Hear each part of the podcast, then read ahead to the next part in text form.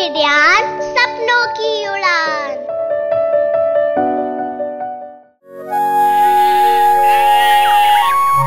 Hello, friends. I am Manu, and today I'm going to tell you a story about Tom, who lived in a village near the town. One day, Tom's father told him that he was now old enough to watch over the sheep while they were grazing.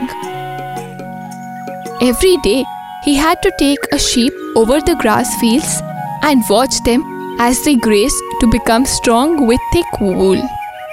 The boy was unhappy though. He wanted to run and play, not watch the boring sheep.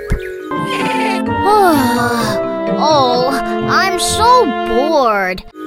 So he decided to have some fun instead. He cried, Wolf, Wolf!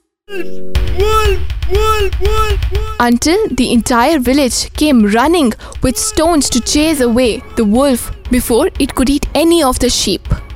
A wolf? There's a wolf. There's a wolf. Yeah, the boy was trying to. Once they saw that there was no wolf, they left, muttering under their breath about how the boy was wasting their time and giving them a good fright while at it. The next day, the boy cried once more, Wolf, wolf, and again. The villagers rushed there to chase the wolf away. As the boy laughed at the fright he had caused, the villagers left, some angrier than the others. You silly boy, where is the wolf? Why did you cry out for help?